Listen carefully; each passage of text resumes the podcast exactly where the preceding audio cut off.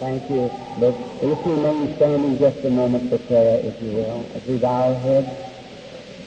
Eternal and blessed God, we come into thy holy presence to offer to thee the adoration of our hearts, thanking thee and praising thee for what thou hast done for us. We are unworthy of the blessings that thou hast given us. We would pray that you'd be merciful to us and extend thy blessings to us this night. Lord, do not look at our sins, but look at our faith that looks to Christ, who was our sin bearer, who forgive all of our sins and heals all of our diseases. And we believe in him, Lord, and we love him, and we know that your love projected him to us for God so loved the world that he gave his only begotten Son, that whosoever believeth in him should not perish but have eternal life. That we do, Lord. And this the closing night of this two nights gathering here in this lovely city. We pray, God, that somehow that you will forgive us of our weakness and will Take the seeds that's been sown and may they grow into great fields of souls. Grant it, Lord. Help us now tonight. We stand here not knowing just what to do or say, but we're depending on Thee, the author and finisher of our faith, who has given us the promise if we would open our mouths, you would fill it. And we believe that your word is true. Bless these people, bless the ministers and the churches and all the laity and the ones that let us have the building, the school, and all together may we be, may it be a great blessing because we've come together. For we ask it in Jesus' name. Amen. May be seated.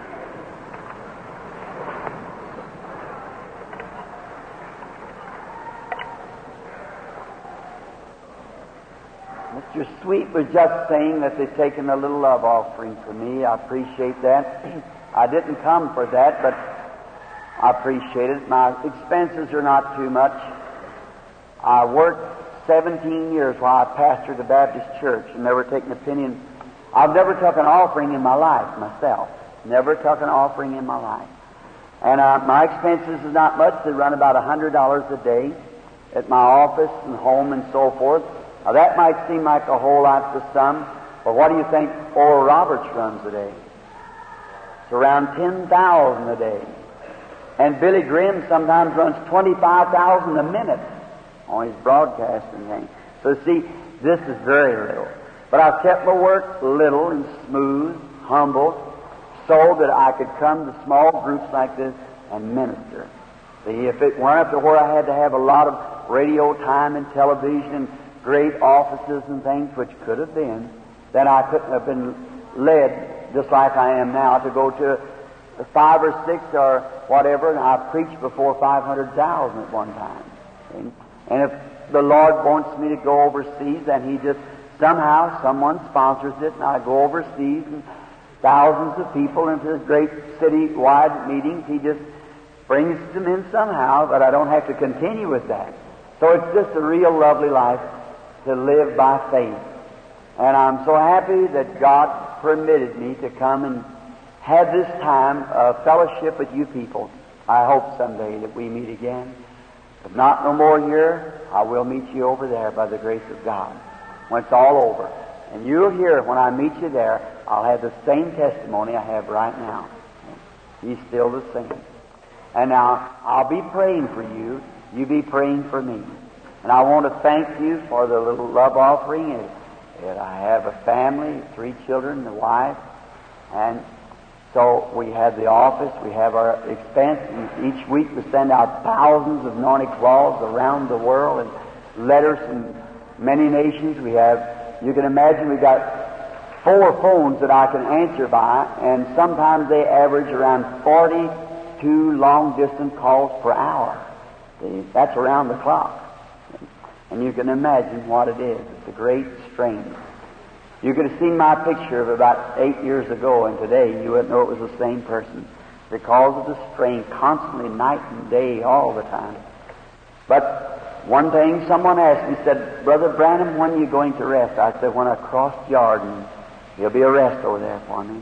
Now, the nights are coming. I must work hard now. You work with me by praying for me and asking God to help me to do the best that I know how to win souls for Him. And I want to thank the school and some of the custodians that happen to be near that let us have this place. I appreciate it. I thank the, the churches that's been our sponsors, the pastors. We sure appreciate that, brethren. I probably never met you in my life. You might have been at a convention somewhere, but I appreciate. I know in a town, an intellectual uh, nation that we live in, to say that you put your hands out and say, "Here, I believe in this," to sponsor it, it's a great big step. I'm sure God will reward you richly for the step that you've made towards supporting. Thank you, each and every one. And now, let us bow our heads again to ask the author to interpret the book for us. Lord, this is thy word. And I'm tired tonight, Lord. This is around 30 nights straight. And I pray that you will help me somehow that I might just be so submissive to thy Spirit that the Holy Spirit would take the words and place them right out where they belong. Grant it, Lord. Get glory somehow out of the efforts that we put forth. Bless your children. They're gathered here tonight for no other purpose but to worship you. And I pray, Lord, that you'll come and let us worship thee. For we ask it in Jesus' name. Amen. I've chosen tonight just a little familiar text found over here in the book of the Revelation. And it's the third chapter and the 20th verse. Behold, I stand at the door and knock. If any man hear my voice and will open the door, I will come in to him and will sup with him and he with me. This is rather an unusual text, but you know, God is unusual. He does things in unusual ways. And it's not very much scripture to read, but there's sufficient in there if God will make it reveal to us enough for salvation and for healing for all the world. It's God's eternal Word.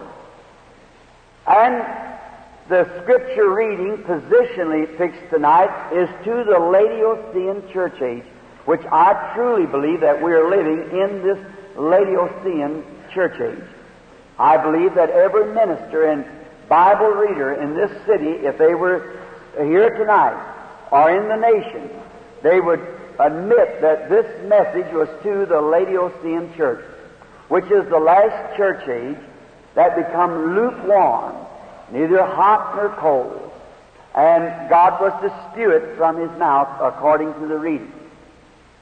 And it's a the setting of the reading is unusual because it's someone knocking at a door. I just can't call to memory now the, the artist that painted that famous picture of Jesus knocking at the door. But I remember taking the history of that picture, how it was painted. I know it cost the Greek artist oh, many years of his life to make this picture. And all famous pictures, before they can be in the, uh, hung in the Hall of Fame, they have to go through the Hall of Critics first. What a beautiful picture of the church. Before the church can ever be taken out of the critic, it has to go through the critic first and then it's taken in the rapture to glory after it stood the test of criticism. And it ought to make every Christian happy tonight to know that you can live so in this earth, not being of the earth, just a pilgrim and a stranger, a sojourner here, knowing this that our, our heritage is not of this world. Our kingdom is not of this world. It's of the world that is to come. Knowing this that we're living in what they call the day of man. The day of the Lord will come. That will be the day for His church. All these things are earthly and will perish. And notice what our Lord said. All that live godly in Christ Jesus shall suffer persecution. Every son that cometh to God must first be tried, chastened, child trained, no exceptions. Every son that cometh to God must be tried. And if we cannot stand the chastisement, then the Scripture says we become illegitimate children and not the children of God. And is it a grand feeling to know that God's grace has carried some of you here through 20 and 30 years of trials and persecutions? God did that for you. Shows that you're a real child of God. And He's taken you into His fellowship. Someday, in the face of all that has criticized you, you'll be glorified and made a body like unto His own glorious body at His coming. We wait for that blessed hope. And then this great picture, as it was passing through the critics, there was one outstanding critic who came and he said, Sir, I think your portrait of Christ is beautiful. And I think that the door and the setting and coming at night time in the darkness and knocking at the doors, I think that that is very setting of Revelation 3.20. But he said, there is just one thing that you forgot to do, sir. And the artist said, what would that be? He said, you forgot to put a latch on the door. If the man would say, come in, how could he come in when there's no latch for him to come in by? Oh, the artist said, I painted it thus. You see, on, in this case, the latch is on the inside. And that's the way it is. The latch is on the inside. Christ knocks at the door, but you have to open the door. He will not against your will. He gives you ability to let him in, but he will cannot force himself in, for there's no latch for him to come in by. You must open the door. And then what would anyone knock at a door for? What would be the object of someone knocking at a door? It's trying to gain entrance inside. To, with a message, with a present, or with a commission, or something that the one is knocking is trying to get to the inside to see who is inside. And this has been done by friends and foes through the age. For instance, what if the great days out the great Caesar Augustus, what if he would have come down to uh, one of the peasants' houses in Rome? And it would have knocked on the door of this poor, down in more the trashy part of the city where the poor live, and the great Augustus would have come down and knocked at the door of some poor peasant. And the peasant would have went to the door and opened the door, and there stood the great Caesar. What do you think that peasant would have thought? Me, a poor man, can hardly know how to get from one meal to the other, and here's the emperor of the nation standing at my door. What an honor that would have been for the peasant, the poor man. Because Caesar was the most important man in the whole Roman world. So, it would have been a great honor for him. Now, and so he would have said, Great Emperor, come into my humble home. If there is anything in my home that you desire, it's yours. You may have it. If there is anything that I can do to help my great emperor, this I will do. Because it's the importance of the person at the door.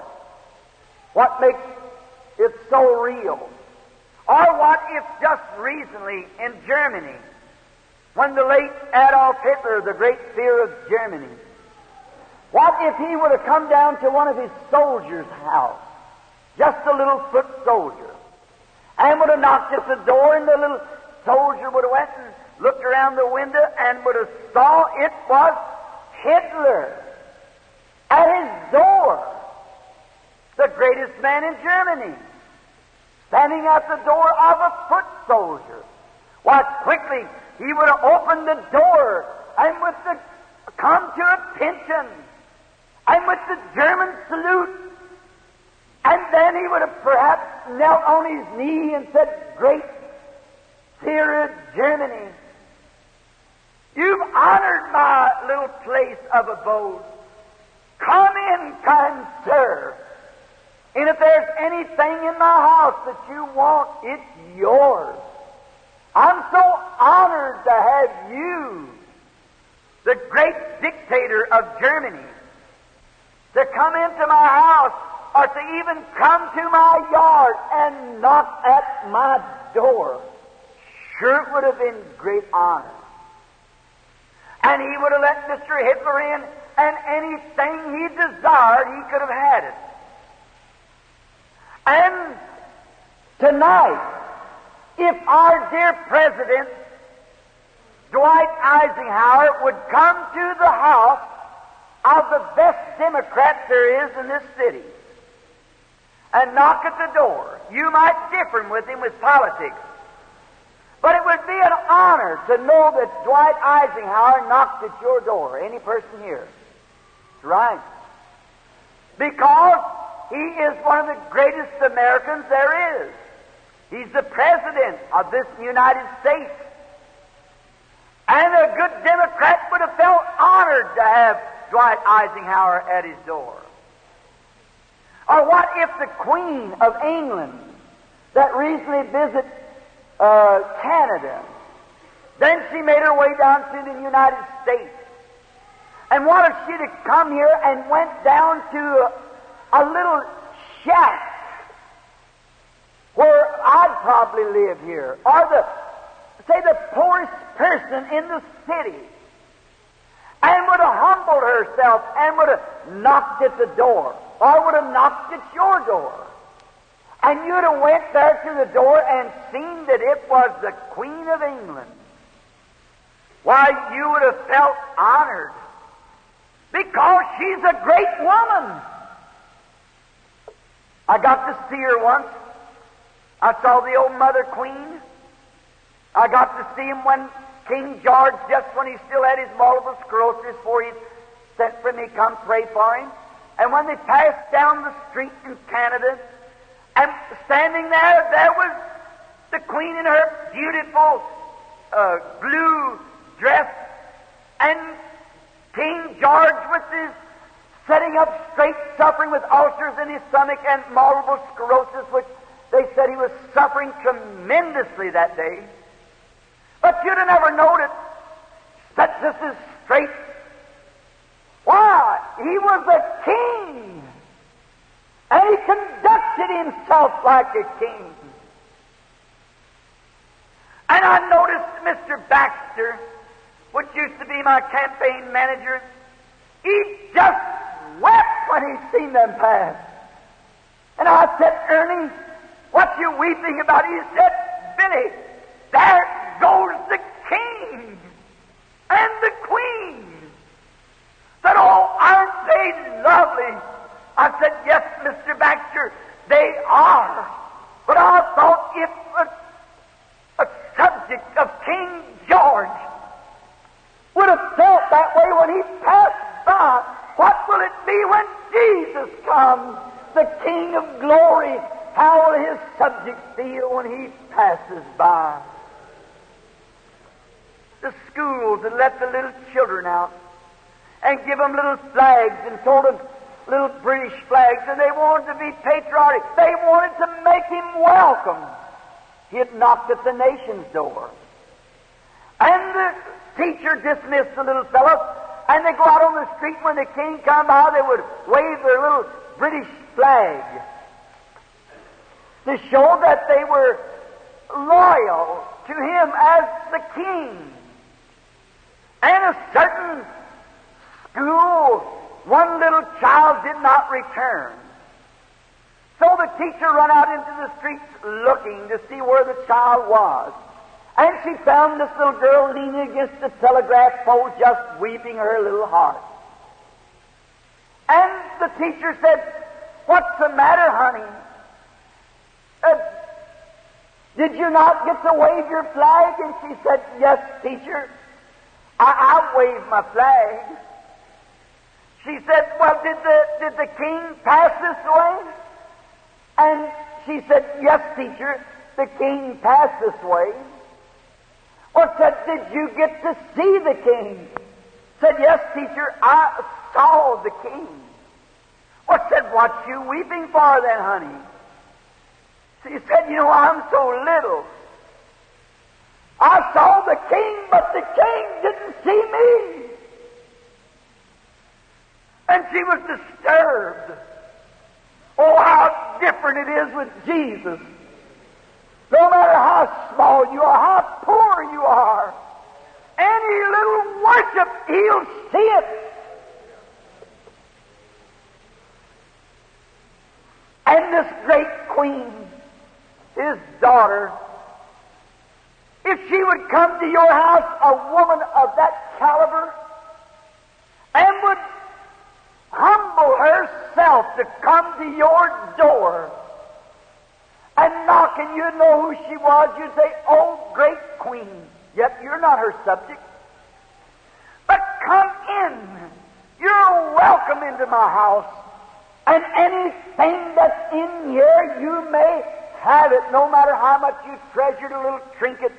Would be hers because you feel honored to, to surrender this, though you thought much of it. You'd surrender it to the great Queen of England. It would be a, it would be an honor for you. And if she would humble herself like that, every newspaper throughout the world would pack it. The great Queen of England humbled herself and went to New Haven, Connecticut, and to the poorest person there was there and went into their home. Or the television would pack it. All the radios would blast it. It would be on the Associated Press. Sure, she humbled herself. And anything that was in your house, she'd be welcome to it. You wouldn't turn her away, certainly not. Because she's so important. But I want to ask you something. Who's more important than Jesus? Who could be more important?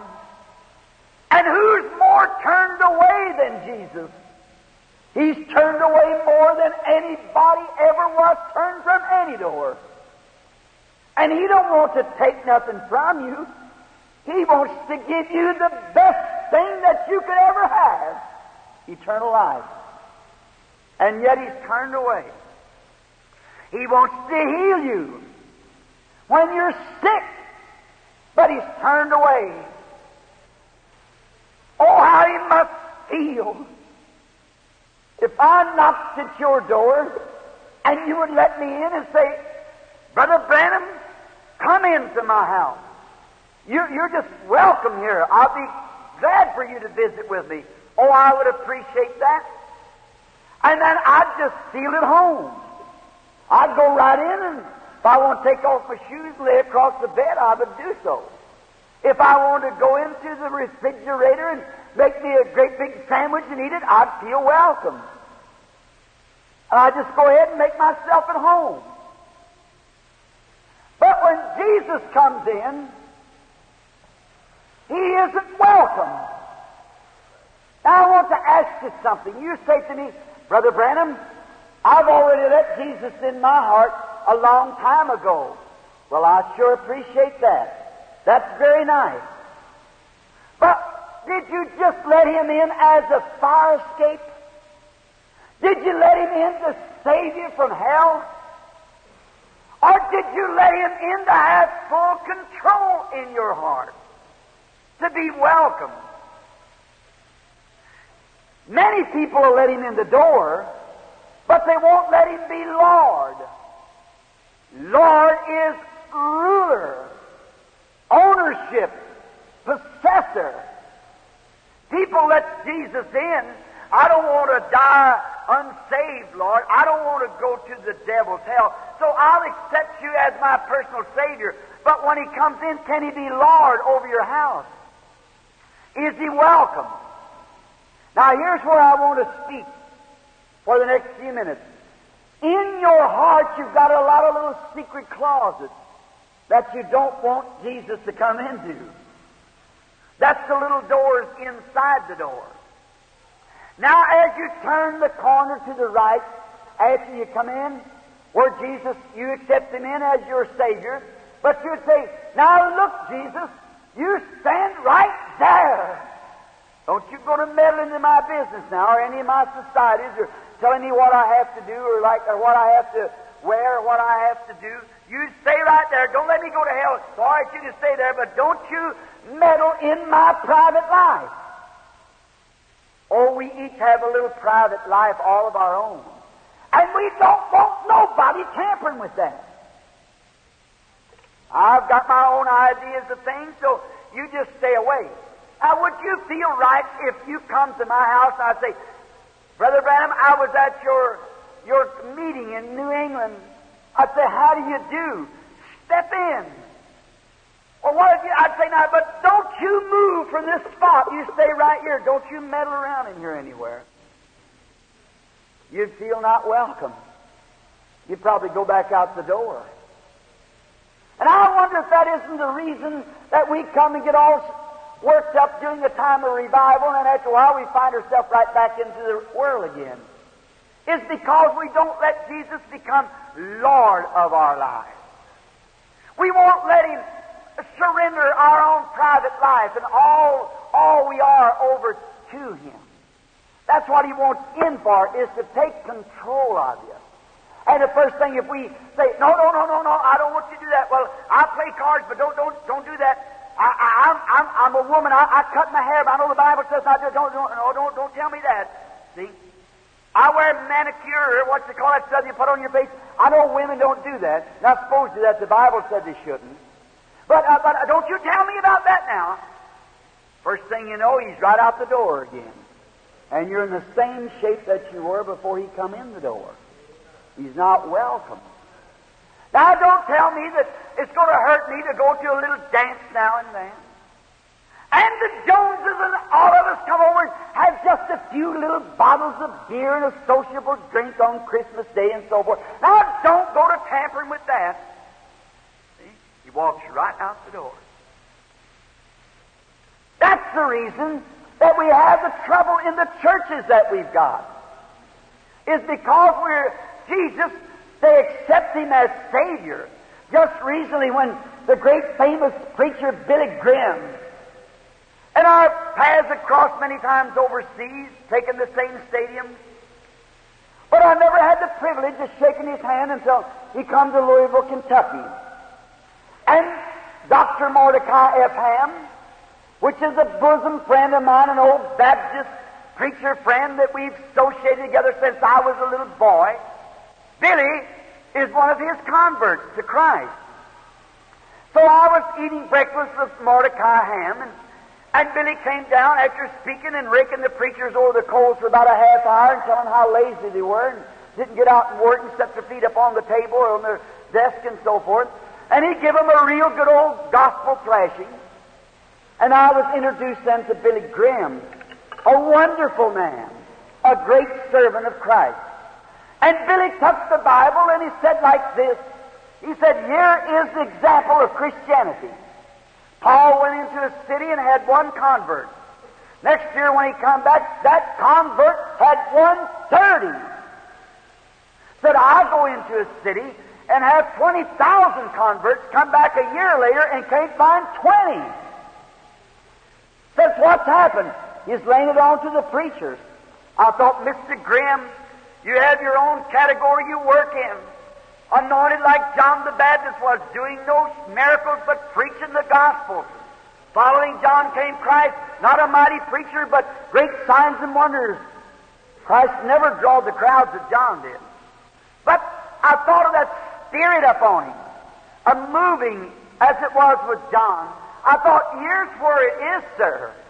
You see, under the emotion of the great crowds and the people come in and accept Christ, but they won't let Him have the right of way in their hearts. They turn Him back out again. Don't fool with my private life. Now, when the Holy Spirit says it's wrong for you to do so and so, oh, you don't want to fool with that. See? No, sir. If it's going to interfere with me and the Joneses, well, then I don't want nothing to do with it. It must be fanaticism. And you'll finally drift off in some big cold mart or something, and that's the way you get it. Now, now that's what takes place. And Jesus is not welcome if he can't come into your private life. If Christ can't be controller, Lord, over all your being, then he doesn't mean nothing to you. Then there is another little door of pride. Oh, that sure is a great door in the human heart in this 20th century. People want to feel like that they're just somebody. I just want you to stop a minute and take analysis. Who are you anyhow? Do you think the world would stop turning if you died tonight? Do you think it would weary God or the angels or so forth? Maybe in two days from now, if you're a very important man, you'll never be known anymore just among your relations. Here, not long ago, I was standing at, I love art. And I like to see where the sculptures have made great artistic work and painters and so forth. And I was at a certain museum in Tennessee. And there was a, two young men uh, sitting there looking at a, a paper that was laying with the little dippers of stuff, material. And one of the boys looked at it, he turned back and said, Come here, John, and look at this. I was looking over the boy's shoulders, reading, and it was given the analysis of a male, which is more valuable in weights and so forth than the female. And a man weighing 150 pounds, you know what he's worth? 84 cents. And then you'll put a hundred dollar suit and a fifty dollar hat on your 84 cents. And some of you women will take a $500 mink coat and go to church on Easter morning with a little certain bonnet sticking up with your nose up in the air. If it rain, it would drown you. And then, what are you worth? 84 cents. But oh, you think you're pretty. But remember, there'll come a day you may be pretty, but you'll be nothing but the skin worms will crawl in and out of that flesh. And maybe by this time next week, it'll be doing that. You know what I mean? Oh, you say, Mr. Branham, I'm an official here in the city. Somebody else will take your place. And you'll be forgotten when the worms are eating you up. And this certain boy said to her, and he said, John, we're not worth very much, are we? So don't look like we are. We'd have to weigh 150 pounds to be worth 84 cents. So they were standing there, and I tapped them on the shoulder. I said, Boys, pardon me just a minute. I said, I was looking to it. That's because I'm amazed. I said, I'm under 150 pounds. But I said, there's just one thing I want to tell you. That's this. You may not even be worth 84 cents in chemicals of your body, just enough, oh, whitewash to sprinkle a hen's nest and a little bit of potash and so forth. You might not be worth 84 cents, but you've got a soul in you that's worth 10 million worlds. If you went to a restaurant and got a bowl of soup, there was a spider in it. Oh my! How you would sling that back and your face turn red and you'd call the proprietor. You said, You want to poison me? A spider in your soup. I'll never eat here again. Throw your napkin on the table and walk out puffed up like a big toad frog eating buckshot. Then you, but you think you're somebody. But then the devil can poke any kind of a old dead religion down your throat. Well, that's so. That's worth ten million dollars, and you receive it. What are you anyhow? Who are you? Where did you come from, and where are you going? All the poets and everything else. We've got no book that tells it but the Bible. It tells who you are, where you come from, what you are, and where you're going. God's looking glass. You ought to look into it once in a while. Instead of so many creeds and so forth. Yes, Jesus walks into that door of your pride. Now, you're not going to like me, you women, after this. But this may be our last time meeting. It used to be in the Baptist church, the old Southern Baptist, the one I come out of. Now, you Northern Baptists, I don't know about you. But I'll tell you, the old Southern Baptists, we didn't walk up with a dry confession, get back in the room and put our name on the book. We get out the altar and prayed and beat one another in the back till we come through. That's what you need again. We had something. We'd found Christ. That's been 29 years ago for me that I've been preaching. 28 years. He gets sweeter each day. It's something that happens. And when Christ comes into your private life, He changes all your life.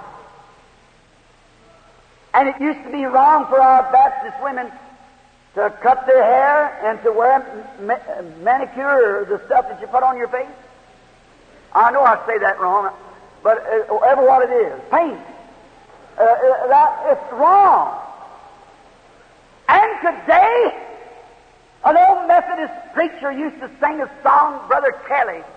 He and Sister Kelly, they'd say, We let down the bars, we let down the bars, we compromise with sin. We let down the bars, the sheep got out, but how did the goats get in? You let down the bars. That's easy. It's because the pulpit got weak and his parish was a meal ticket instead of a commission from God. Listen, ladies, this is not a joke, and this is no place to joke. But I want to say something to you. There was only one woman in the Bible ever painted her face, and that was Jezebel. God fed her to the dogs. So you see what God thinks about women that does that? Now you say, wait a minute, preacher. There you are. You don't want to open that door, do you? That has nothing to do with it. The Bible says it does, but you don't want that door open. You don't want Christ to come in. The Bible claims that if a woman cuts her hair a lot, her husband has a right to divorce her and send her away. The Bible says so. She dishonors her husband, and a dishonorable woman shouldn't be led with. Or you say, I'm just as pure as a lily. That might be true, sister. It's because the preacher never told you about it, or either your stubborn will that won't let God come in. Maybe it didn't come into the preacher's heart. I know that's rough. I don't mean to hurt you, but that we can't handle the gospel with white gloves on no more. You've got to pull your gloves off and tell the truth. That's what people like. In all this modern day, when you women let your girls, and even you, Grandma, get out on the street with them little old ungodly clothes on and call yourselves Christians? Oh, you say, I don't wear shorts, I wear slacks. That's worse. The Bible said that a woman that'll put on any garment that pertains to a man, it's an abomination in the sight of God. Little old clothes. Mrs. Dale and Mr. Dale and I was going down the street and they had a statue standing there that looked like a sack pulled over a woman. And it was so, and let me ask you something. Do you realize this, my sister? that if you dress like that, may you be pure to your husband. And you, girl, you may be pure to your boyfriend. You're going to be answered at the day of judgment for committing adultery. Jesus said, Whosoever looketh upon a woman to lust after her has committed adultery with her in his heart already. No matter how pure and clean you live, if you present yourself to a man like that on the street, God is going to make you answer for committing adultery. You place yourself out there for that sinner to look at, you're guilty of an adultery. Oh, you say, Brother Branham, that's the only kind of clothes they sell. Well, they still sell sewing machines and they have goods. Now you say, Brother Branham, you're really beating us women. All right, here you men are. Any man that'll let his wife smoke cigarettes and wear clothes like that, it shows what he's made out of. He's not much man to him. A man that would do that.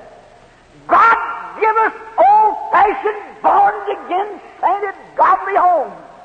Juvenile delinquency will be no more. It isn't juvenile delinquency, it's parent delinquency.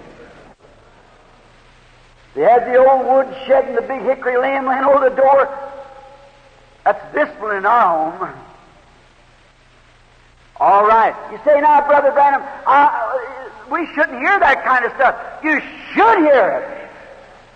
Right. You don't let God in that private life. You won't let Him in that little cell of yours on the inside. Now, don't you tell me what I'm to put on, what I'm to wear. Don't you tell me how I'm to act.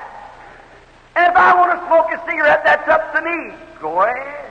It, if you love the world or the things of the world, the love of God's not even in you. The Scripture says. Now that's the little private doors. Let's hurry. Get to another door right quick. I want to speak about it. And that's the door of faith. The reason we can't have miracles no more, like they ought to be among the people. Why? Is because the door of faith has been closed. Now you say, I go to church, Lord. I've accepted you as my Savior, but I believe that the days of miracles is past. How can God work in a heart like that? You've got your mind made up.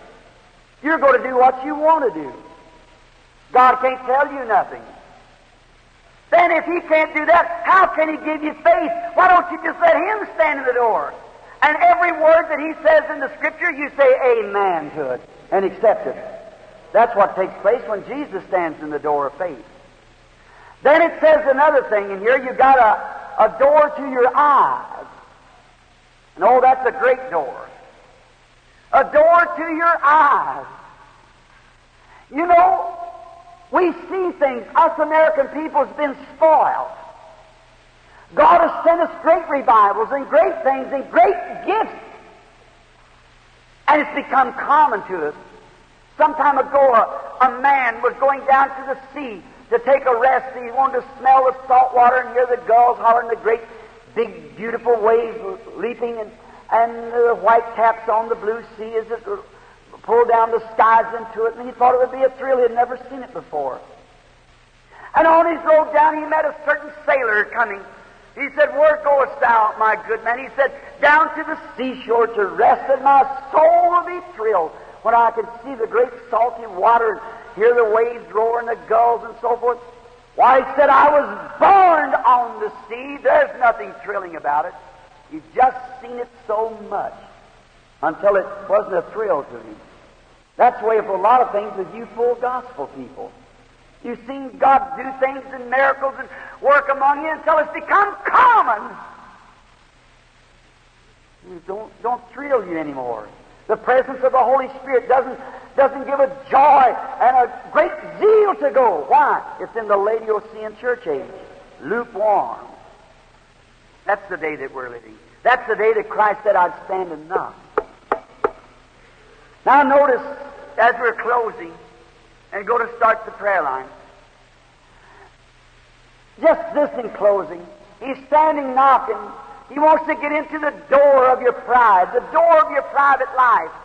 He wants to get into the door of your faith so he can make you believe him. He wants to get in there and get the preacher out of your door. If the preacher stands in the door, then Christ can't stand there. You listen to what the preacher says. Listen to what God says. Or if the denomination gets in your way. Anything that's in the way, brush it aside and say, Come in, Lord Jesus. I welcome you. You're knocking at my door. You come in. I want you to speak to me as I read your word. Give me faith to believe it, Lord, not what anybody else says. If they say the days of miracles is past, if you say they're still the same yesterday, today, and forever, I believe you. There you are. Then your eyes. You know, the Bible said here that you're the day, a very beautiful picture of the church because you say, I am rich and increased in good. The biggest churches we ever had, the best trained preachers we ever had. Increased in good. And have need of nothing, knowest thou not, you don't know it, that you're naked, miserable, poor, blind, and don't know it. If a man on the street, could you imagine, you people, of seeing someone on the street that was walking down the street just as heady as they could be.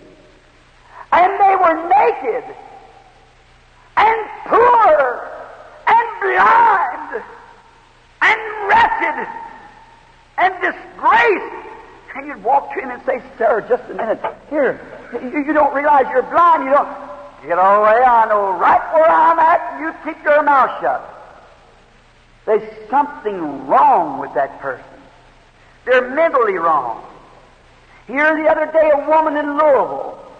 She's taking her little boy around to the places and uh, uh, counters of this 10 cent stores, and she said, Look, honey. The little fellow sat staring. And she took him to another counter. She said, Look, honey. And he just stared, and the people began to watch her. And finally, she picked up a little trinket that made a noise. She said, Look, honey. And the little fellow just stared. And she fell across the counter screaming, and the people come to find out if they could comfort her. Said, What's the matter? Said, He's a little human being. Said, He's the, he's the offspring of our union, husband and I. And said, He's got to a place that he won't even notice things that pertain to human beings.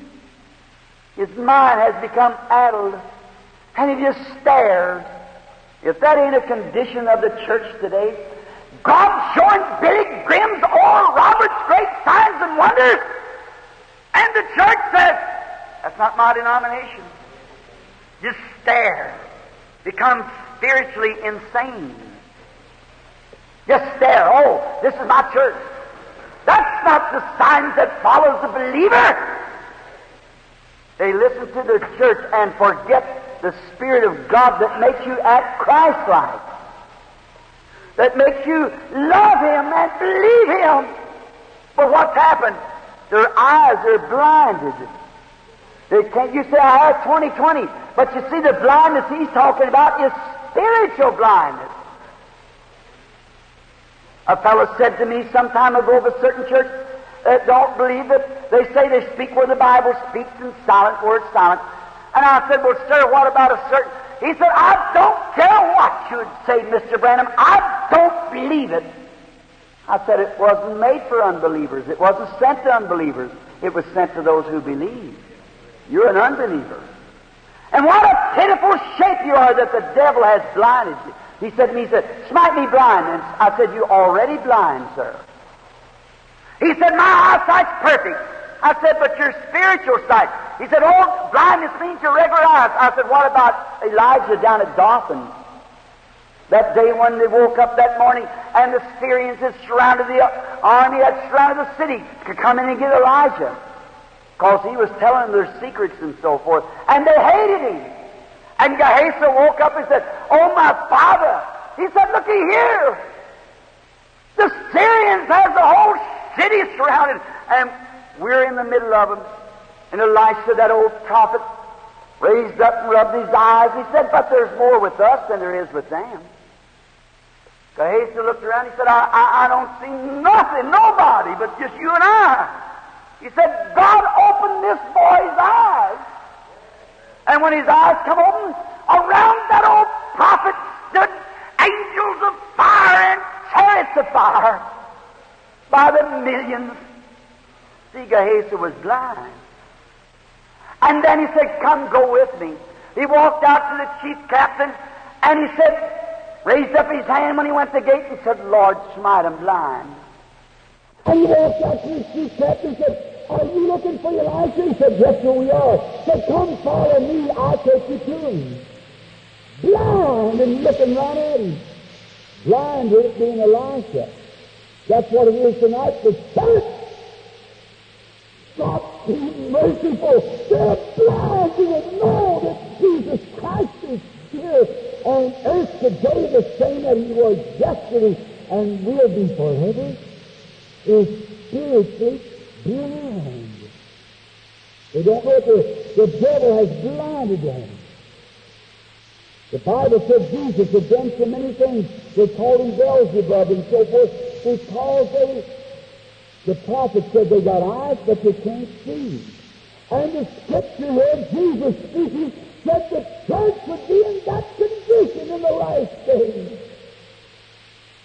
Don't you forget this. You got good churches, you got smart men, you got plenty of money, well dressed, but you're blind, naked, no covering, no blood no sanctifying grace upon you. Living in the world, if you, if you were sanctified by the Spirit of God, I believe in holiness, His holiness. See, that's different.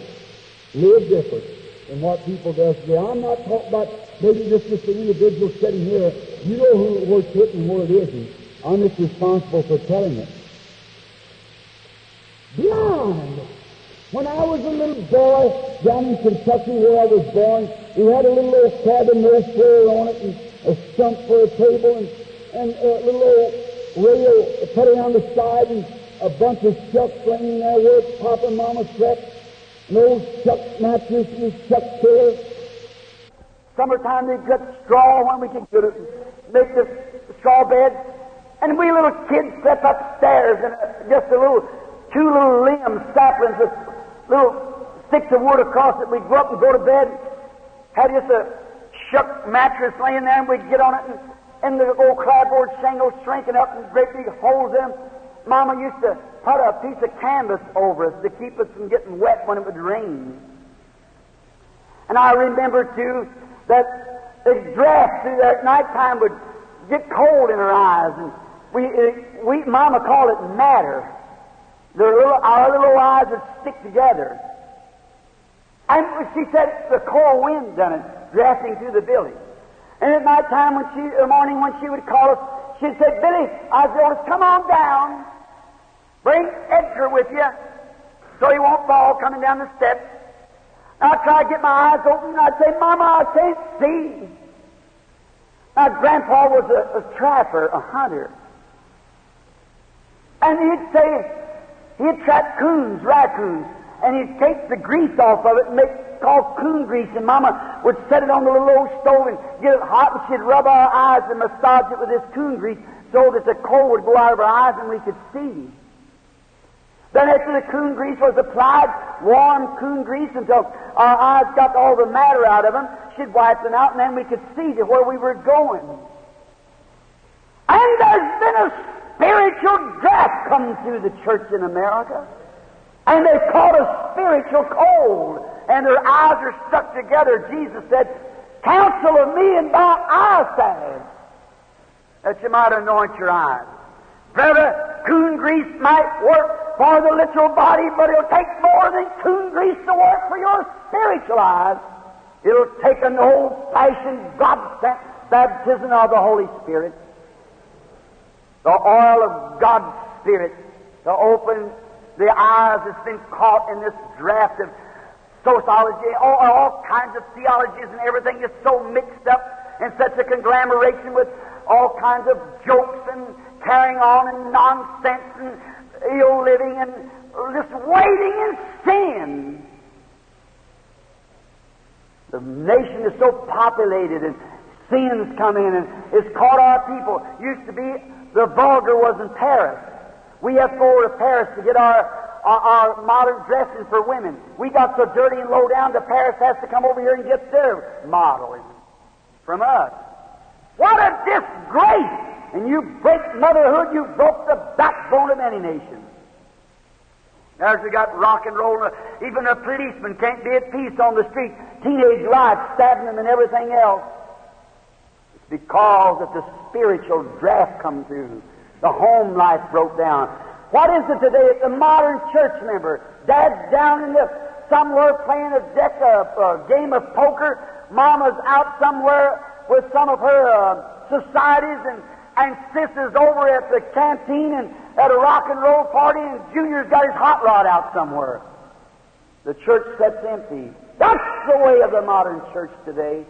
No wonder Jesus said, I'll spew you from my mouth if they'd open them doors of pride and selfishness and indifference and the door of faith and uh, let God put some salve on their eyes and open their eyes, they'd see that He remains the same yesterday and today and forever. They'd see His goodness. But it's such a pity.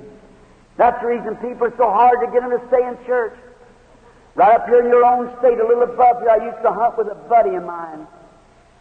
He was a good man. But the church, the people on the street are looking to see something genuine. And this fella, he was a good hunter, and he, I used to go up and hunt with him, but he was the meanest man I ever met. And he, he used to tell me he'd shoot little fawns when we go hunting just to be mean. And it's all right to shoot a fawn if the law, law says so, but, but, but just not kill him to be mean. I'm a conservationist. I was a game warden for years. And I don't believe in destroying them things like that shooting little birds for a target. That's wrong. It's sin to do it. And here, if you want a target, go to the range. Don't kill it unless you eat it, but just uh, be mean. And one year I went out to hunt with him, and he had made a little whistle. And he could blow that little whistle and sound just like a little fawn, little baby deer crying. And I said, Bert, you're not going to use that. Or he said, Billy, get next to yourself. You're just a chicken-hearted preacher.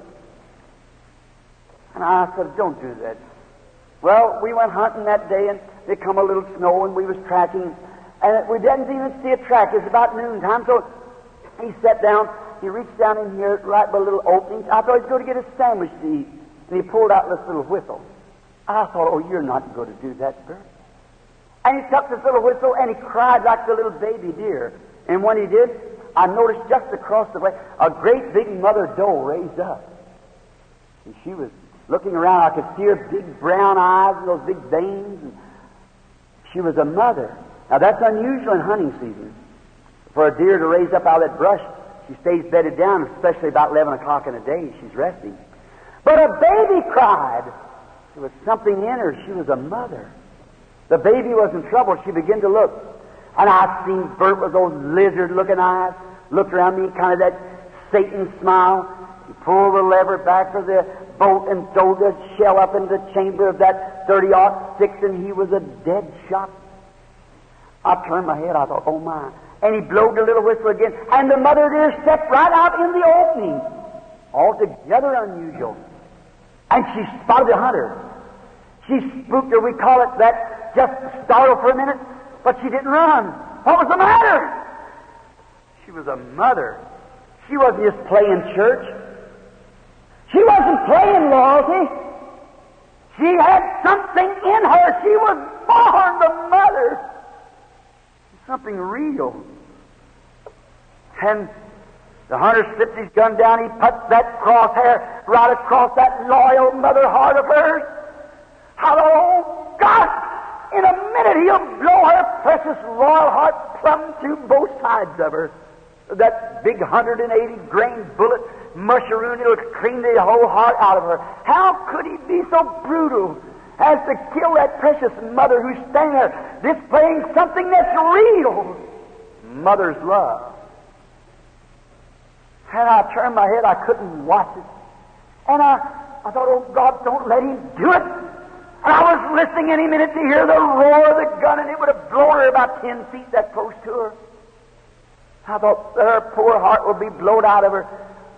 But she's so loyal. And I noticed the gun didn't fire. And I turned around to look, and the gun barrel was shaking like this. He looked around, and the tears was running down his cheeks. He threw the gun on the ground. He grabbed me by the trouser leg. He said, Billy, I've had enough of it. He said, lead me to that Jesus that you talk about. There on that bank of snow, I led that cruel-hearted man to Christ. Why?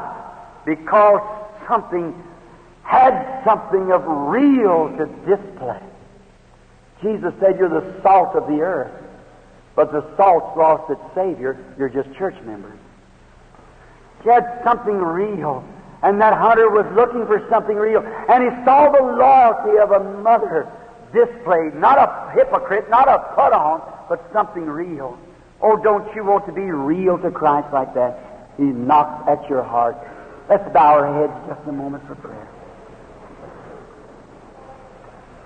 Before we pray, I'd like to ask you this question. With your heads bowed, please. How many in here would just like to say, God, although I may belong to church, and maybe you don't, but you'd really like to be real. You said, Oh, I want to be a real Christian. And you said, God, give me the reality to display Jesus, your Son, my Savior. Give me a real experience and put something in me as real as the love of that mother dear was for her baby dear. Would you just raise your hands up and say, Remember me, God? God bless you. All around. God bless you. Yes. There's 20, 30 hands up in the balcony. Put up your hand. God bless you, lady. Someone else that hasn't, God bless you, mister. God bless you over here, sir. You back there, down through the middle aisle. Over to my left, God bless you, young man singer. God bless you, young fella. That's very fine. What do you do when you raise your hand? See, you, you defy the laws of gravitation. Science says ordinarily your arms have to hang down. Gravitation holds you down. But what's the matter? Your spirit on the inside of you, and a spirit's at your door right now. No man can come to me except my Father draws him first. And when God is standing there, the eternal life, saying, Child, you're guilty. Make your decision tonight and serve me. Then you defy the laws of nature. You defy the laws of gravitation. You raise your hands towards your Creator. You've made a decision. It shows there's a spirit in your life that can do it. That's what does it. If you really mean that in your heart, God will give you that what you desire. Would there be another or two while we wait? Just remember me, O oh God. All right. That's good. God bless you, young fellow. That's right, teenager. That's you made the biggest thing you ever done, sister, right at this crossroads of life. You've done something real. You might have done a lot of great things, but that's the greatest thing you ever done when you raise your hand. Would there be another just before we pray for you? God bless you, lady. That's good. Sister dear, you're up in age, but you might have done many great things. Maybe that hand there has rocked the cradle, maybe pulled the tears back from a little crying baby's eyes. But the greatest thing you ever did when God knocked at your heart and you raised your hand. You too, young woman, right behind her there. That's the greatest thing you could do when you raise your hand to Christ. Oh, God, be merciful. God, bless this young fellow up here in the balcony. Let us pray. Lord God, great Jehovah Creator, be merciful, Lord. This little broke up message tonight, many has received you as their personal Savior. And they want a real experience, Lord. They want to be like Jesus. They want to have a real love in their heart that displays the love of God in the people that they work with and associate with and they go to church with. They want something that's real, that's you said you're the salt of the earth.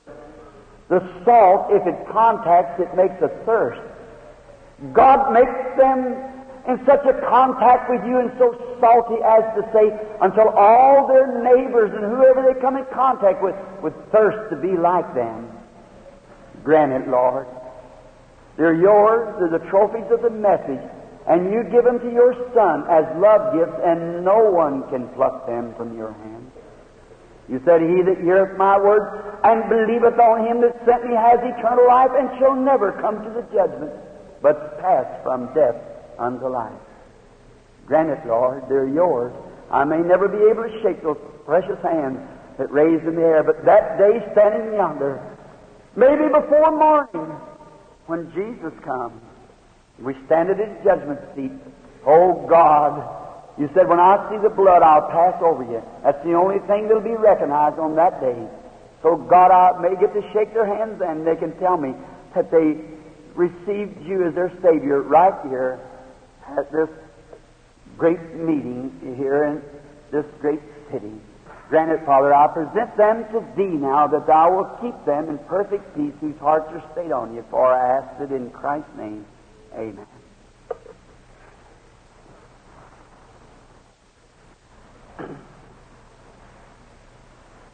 I would like for the pianist, if they would, or the organist, whatever, would go to the piano. After the message is over, don't you just love the Word of God? Oh, let's just worship now, just for a moment. Don't you like to worship God? Now let's, how many knows this old song, I love Him, I love Him because He first loved me? That's good. Give us the card, will you, sister? And now let's just worship God. Don't notice who's sitting near you now. Just look up and praise Him. Now, all together. I love you. I love you. Because He first loved me. And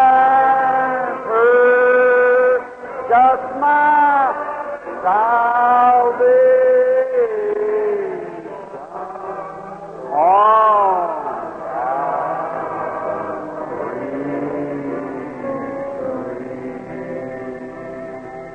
Now, my face looks up to thee, will you? Oh, I love this. Don't you just feel the presence of the Holy Spirit? Why, souls come home. Wandering sheep came into the fold. That's what did it. Now, each of you raise your hand. You find out from some of the pastors, get you a good church home. Go to church. If you haven't been baptized, have Christian baptism. If You haven't received the Holy Spirit? Now receive it. All together now, come on. Now, real sweetly to the Lord. My faith up a thou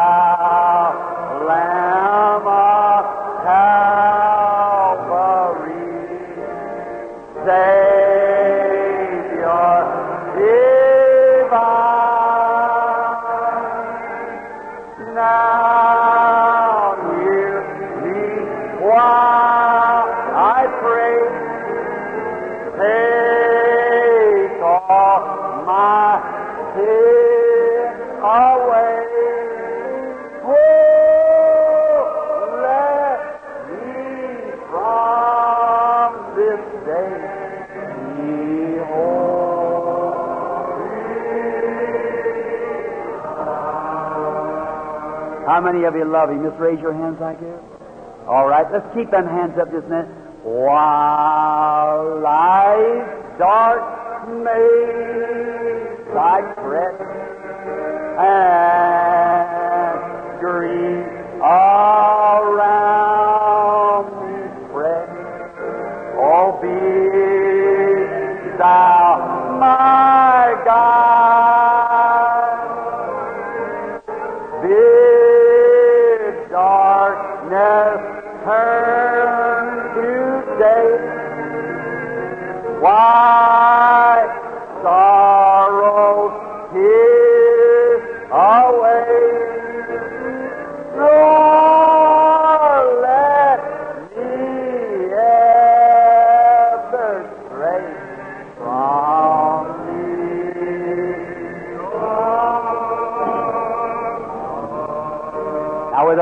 bowed, let's pray this prayer together. Our Father, who art in heaven, hallowed be thy name. Thy kingdom come, thine will be done in earth as it is in heaven.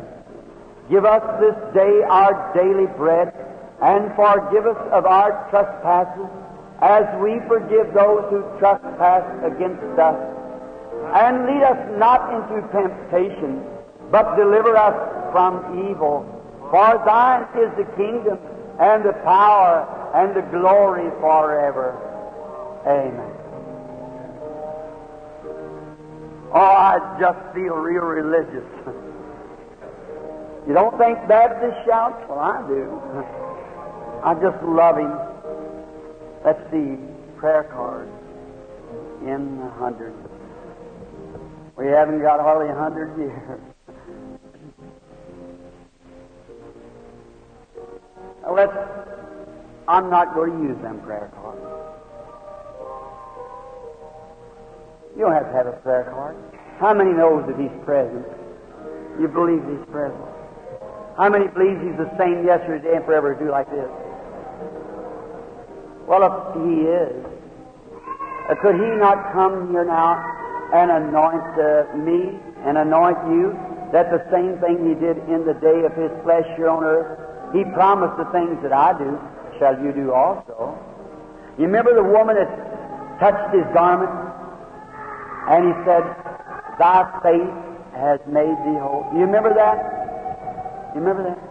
Well, isn't he the same God today? And if he is the same yesterday, today, and forever, would not God act in the same way that he did yesterday, today, and forever? Let's bow our heads and just believe him now. And each one pray, whatever's on your heart, you just ask God to be merciful to you. Now, Lord, the service is yours. And I pray that you'll be merciful now. And let your Spirit move into this building and grant eternal God that all that is sick now and all the afflictions and all the sickness may leave this dear people. May there not be one but what will be healed. Your great presence and your great Spirit, may it grant this thing to us tonight, Lord. And now the people are submitting themselves to you. I'm submitting myself to you. And let your Holy Spirit move in us to honor and to glorify Thee. And let the people know that you are the same yesterday, today, and forever. That you set some in the church, apostles, prophets, teachers, evangelists, pastors, for the perfecting. Grant, Lord, that the people may hear that just received you as their personal Savior. May they see and understand and realize that you're still living tonight. Grant it, Father, this may be strange, but I believe you will do it. Let this act, as we had last night, the woman at the well told the secrets of her heart. May it be tonight that the that the man or like Peter that came and you knew who he was, and like Philip, you know where he was at, and like the woman who touched your garment, and you turned and said, "Who touched me?" And all of them denied it. And you said, "I've gotten weak." And you looked around till you found the woman and knowed what her trouble was and told her, and her faith saved her. Grant it, Lord. If you'll do that, we'll be happy. And it'll make a great climax for the meeting tonight. You've been so good to bless us. We just feel refreshed of your presence. Great God of heaven, grant this through Jesus' name, thy Son. Amen. Now, I do not say that he will. But if he is the same yesterday, today, and forever, then he'll act the same. Now the Bible said he's a high priest that can be touched with the feeling of our infirmity. Is that what the Scripture says? Now, if he can be touched with the feeling of our infirmities, and he's the same yesterday and forever, would not he have to act the same as he did when he was here on earth? Now, you just believe with all your heart, God will grant it. Now you just look, every one of you strangers to me. I don't know no one in the building but, but Captain Batcliffe here, chaplain. Everyone before me is a stranger. These boy here, uh, these recording boys, I know them. But behind me is the group. How many out there that's really sick and you want Christ to heal you? Just say, I don't care who you are. Just raise your hand and say, God, I, I want you to heal me. I want you to heal me. Just be reverent. Up the balcony, wherever you are. And if he will act the same now, his spirit, not you can see him, you can see his works.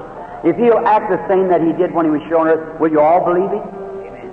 The Bible said two or three witnesses let every word be established. I just be praying.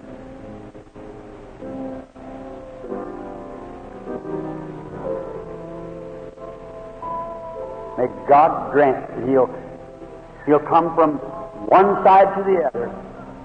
Let's start over here. Get something out of everywhere in here. If God will do it, I'll watch this side, and you people in these rows pray and believe God.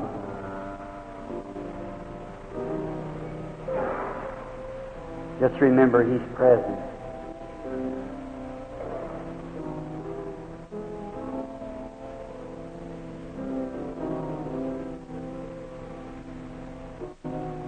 Now here it is. Appearing before me is a man. He's suffering with a rupture. Sitting right here. Mr. Shaw. I don't know you, do I, sir? Never seen you in my life. That's right. Have faith. You were praying, God, let him speak to me. That's right, raise up your hand. What did you touch? You never touched me, did you, sir? But you touched the high priest. He answered back. Someone else prayed.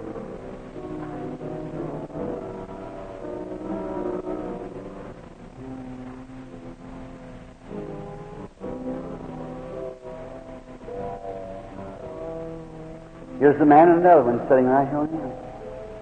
Suffering with the same thing, a rupture. Hernia. Yes, sir. I don't know you, do sir? Never seen you in my life as far as I know. Your name is Mr. Spencer, though. That is right, isn't it? You believe? Same Christ? Lady right behind him there with asthma. If you believe and surrender your life to Christ, He'd heal you of it. You believe He'll do it?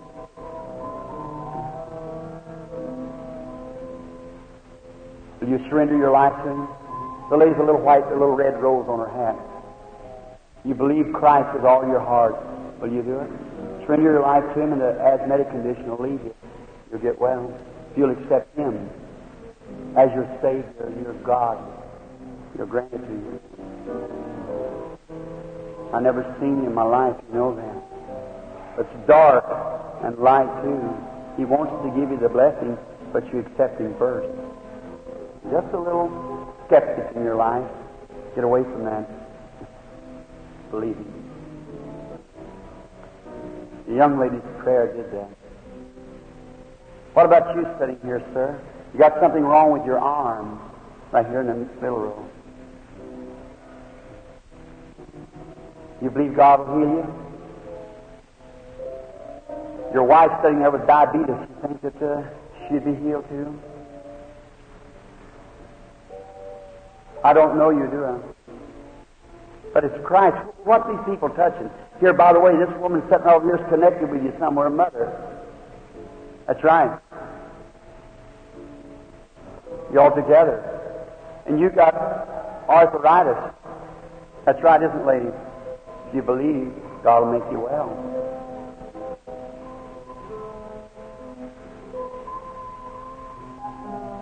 This man sitting right straight back out here, right looking me right in the face, he's wondering if he could touch Christ.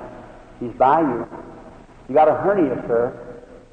You believe that God would make you well of it? If you believe it, you're going to have it. If thou what back in here? Some of you people have faith, believe. Here, show you grace. Let me show you grace. Just a colored man sitting right back here with his head down, praying, his hands down like this. Sitting by the side of a white man. Lady sitting next to him there. The man suffering with diabetes. If you believe with all your heart, you can be made well. Would you believe it with him, sister? Would you believe it? I don't know you all, do I? Never seen you, but that's right, isn't it? Raise your hand. Put your hand over on him. And have faith now. See who he is? He's still the same yesterday, today, and forever.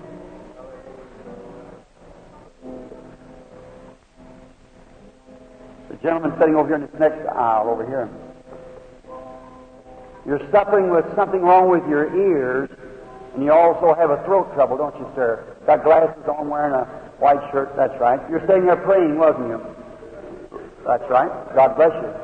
Have faith in God. Sit right here on the front row, sir. For the altars, do you believe that God would make you well? You believe it? Young fellow sitting here with your head down saying, God, let me be next. That's right. Raise up your hand if that's so. All right, go ahead. Your ulcers is gone from. Do you believe He's here? Is that Christ all the way around here? Is that Christ the same yesterday and forever? How many now accept Him and says, I know He's here? See, I don't know you people. It's your Spirit doing that. See, the Holy Spirit speaking to you. Now put your hands over on one another. Let's pray for all, all the people in here. Where was the little baby here was crying a few minutes ago? Put your hands over on the child. All right. Lord God, be merciful just now, Lord, and let thy spirit move in this building and heal every person that's in divine presence. Tonight you have proven yourself to be God. You're God yesterday, God today. You're not a painted bar or a historian God. You are a God that's always been God and always will be God. And Father, I pray that as you have manifested yourself by saving sinners and healing people that was uh, in a place where they couldn't be healed, then they see the miracle of the Lord Jesus. God grant that each one of them may be healed just now.